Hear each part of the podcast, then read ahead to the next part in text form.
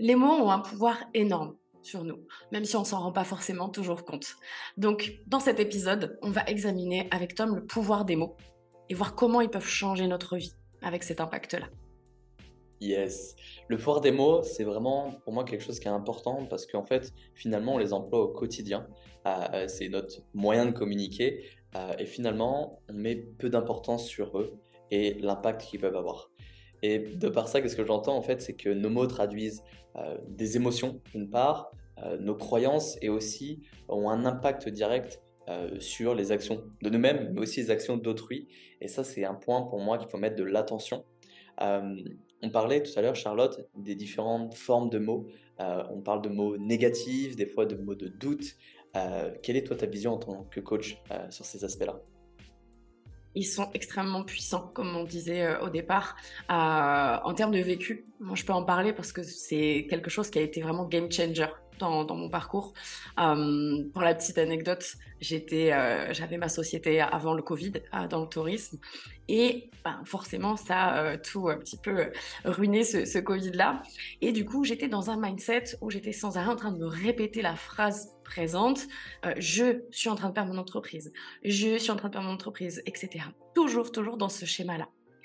À un moment donné, je suis passée sur un vocabulaire extrêmement game changer qui était un vocabulaire de je subis, mais un vocabulaire de où je veux aller. Et je suis passée sur la phrase suivante qui était euh, Eh bien, je veux me créer les conditions de travail, la situation que je désire. Et on est passé sur un, autre, vraiment une autre vision des choses, un autre vocabulaire forcément qui a suivi derrière, un vocabulaire euh, euh, très, on va dire, d'action pour aller chercher autre chose, sortir de la, de la situation. Donc, mot négatif, c'est vraiment ça. C'est comment je vis Est-ce que je, subis les mots qui subissent ou est-ce que je vais mettre en place des mots qui vont aller changer les choses, qui vont vers ce que je désire? Pour moi, il y a beaucoup de ça en termes de comment on subit, on peut subir les mots là-dessus. Yes. Hum, ce qui est important de retenir, c'est que notre cerveau, aujourd'hui à l'instant T, nous ramène toujours sur la phase consciente, notre situation, on va dire, actuelle. Et finalement, on a du mal des fois à se projeter. Et de par ce biais-là, à chaque fois on ressasse les éléments. Comme tu m'as partagé là par rapport à, la société, bah, c'est finalement, ok, il y a ça qui m'arrive, il y a ça qui m'arrive, il y a ça qui m'arrive. En fait, on a l'impression que tout tombe sur nous et qu'on enfin, qu'on va se noyer clairement et qu'il n'y a pas d'issue.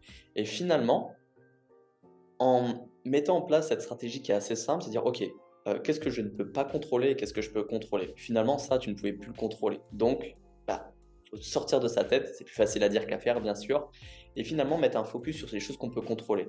Et là, comme tu as dit, je pense que c'est ton switch euh, qui a été effectué, c'est-à-dire, ok, maintenant, qu'est-ce que je peux contrôler, qu'est-ce que je vais aller chercher?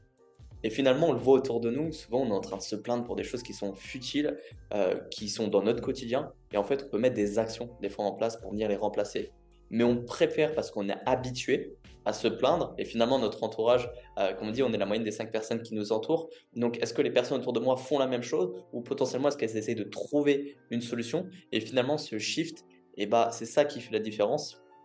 Comment j'aime bien le traduire euh, lors des appels, euh, c'est que finalement on dit souvent je pense, ah peut-être que si, peut-être que ça. Et finalement, j'aime bien dire, et j'aime même mettre un, vrai stop sur l'appel à ce moment-là, c'est-à-dire, tu penses ou tu es sûr Et finalement, ce petit détail qui paraît anodin, bah, la personne dit, il y a un petit temps de réflexion à prendre recul. Non mais je suis sûr. Pourquoi? Et là, à partir de ce moment-là, en fait, on réconforte nos choix. On dit que c'est de la bêtise euh, d'être que sur ces mots de doute. Euh, donc, euh, au-delà des mots négatifs, les mots de doute sont aussi à bannir et à mettre vraiment de, de côté. Toi, Charlotte, maintenant, pour avancer un peu plus sur cette communication, euh, le fait d'être aussi simpliste par rapport à celle-ci, quelle, est ta, quelle est ta vision? Est-ce qu'on doit utiliser que des mots compliqués pour paraître expert ou des fois faire des mots, on va dire, très fluides et simples? Non, dans la communication, il y a déjà pas mal d'éléments qui se perdent en cours de route entre ce qu'on veut expliquer et ce qui est entendu. Donc il faut être le plus précis possible, bien évidemment là-dessus. Donc comme si euh, la personne en face, on, passait un message à un interlocuteur qui ne connaissait absolument pas l'intention, euh, le message qu'on voulait passer. Donc on est bien évidemment le plus précis possible quand on se parle à soi-même, quand on communique avec soi-même sur ses intentions, sur ses projets, etc. Et avec les autres, bien évidemment, parce que on perd une, masse conséquente d'informations entre, entre l'émission et la réception, comme je disais. Donc on va être efficace, on va être précis et on va surtout, sans la nature direct ne pas supposer. Ne pas supposer, ça veut dire forcément être précis. Donc, je vais exprimer et m'assurer que le message est bien passé. Donc, on en revient juste pour en revenir un petit peu sur soi-même par rapport à ses propres projets, ses propres avancées. Où j'en suis, qu'est-ce que je veux faire et surtout comment précisément qu'est-ce que je veux aujourd'hui? Quelles sont les actions? Quels sont les verbes que je veux utiliser? Comme tu disais, euh, est-ce que je, je veux, est-ce que j'aimerais aller chercher ça ou est-ce que je vais aller chercher ça?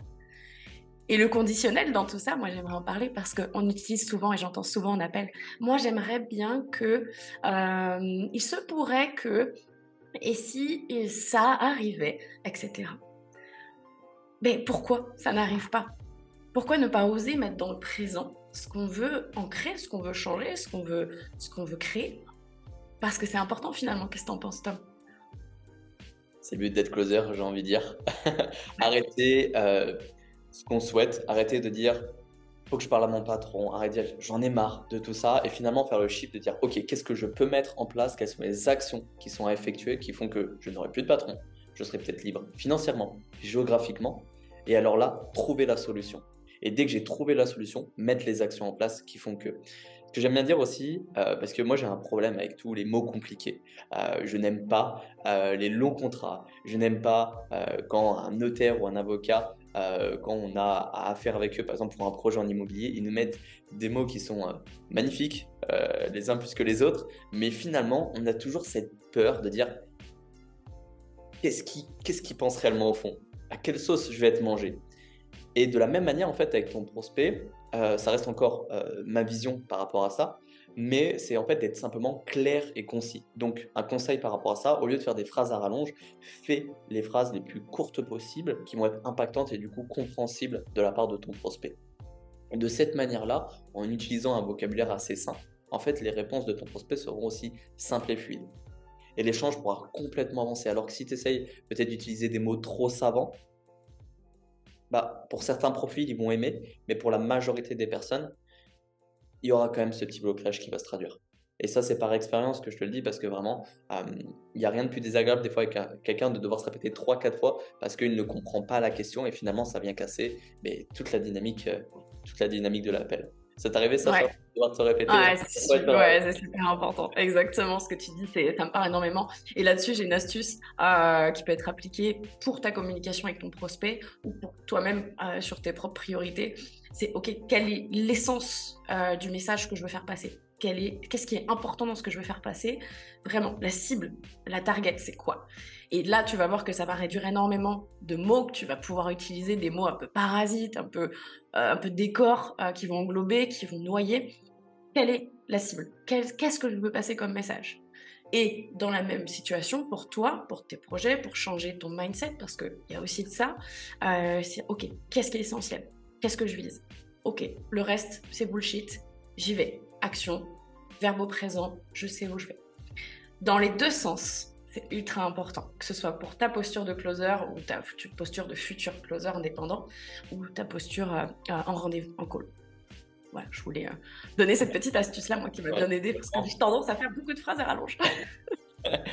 non, mais c'est ça. Et en fait, finalement, comment, être, comment devenir closer peut changer ta vie c'est important pour moi de dire que à chaque moment où je discute avec un prospect qui est intéressé par un service qu'on peut préconiser en tant que closer, c'est qu'il faut être conscient de l'impact des mots qu'on lui traduit et surtout l'impact que ces mots peuvent avoir sur son changement de vie. Et de ce fait, en fait, la transformation va être tellement belle et grande qu'à partir de ce moment-là, chaque mot qu'on va employer et utiliser aura un réel impact. Et c'est ça qui fait qu'on met autant d'importance sur les mots, parce que derrière, finalement, ce qui se traduit, j'ai envie de dire, il n'y a rien de plus beau que de changer notre façon d'état d'esprit, de passer de négatif à positif, parce que ça se traduit sur nous-mêmes, sur les autres, et finalement, c'est que des choses qu'on utilise au quotidien. Donc, euh, on a enveloppé euh, pas mal de choses, on va dire, sur, sur les mots aujourd'hui, euh, de la part négative, de la part de doute, positif, et même le choix de tes mots et l'ensemble, on va dire, qui constitue tout ça. Donc, n'hésite pas à nous faire un petit partage euh, de ce podcast. Si tu as une question, aussi à nous le poser. En tout cas, on se dit à la semaine prochaine pour un prochain podcast. Ciao, ciao.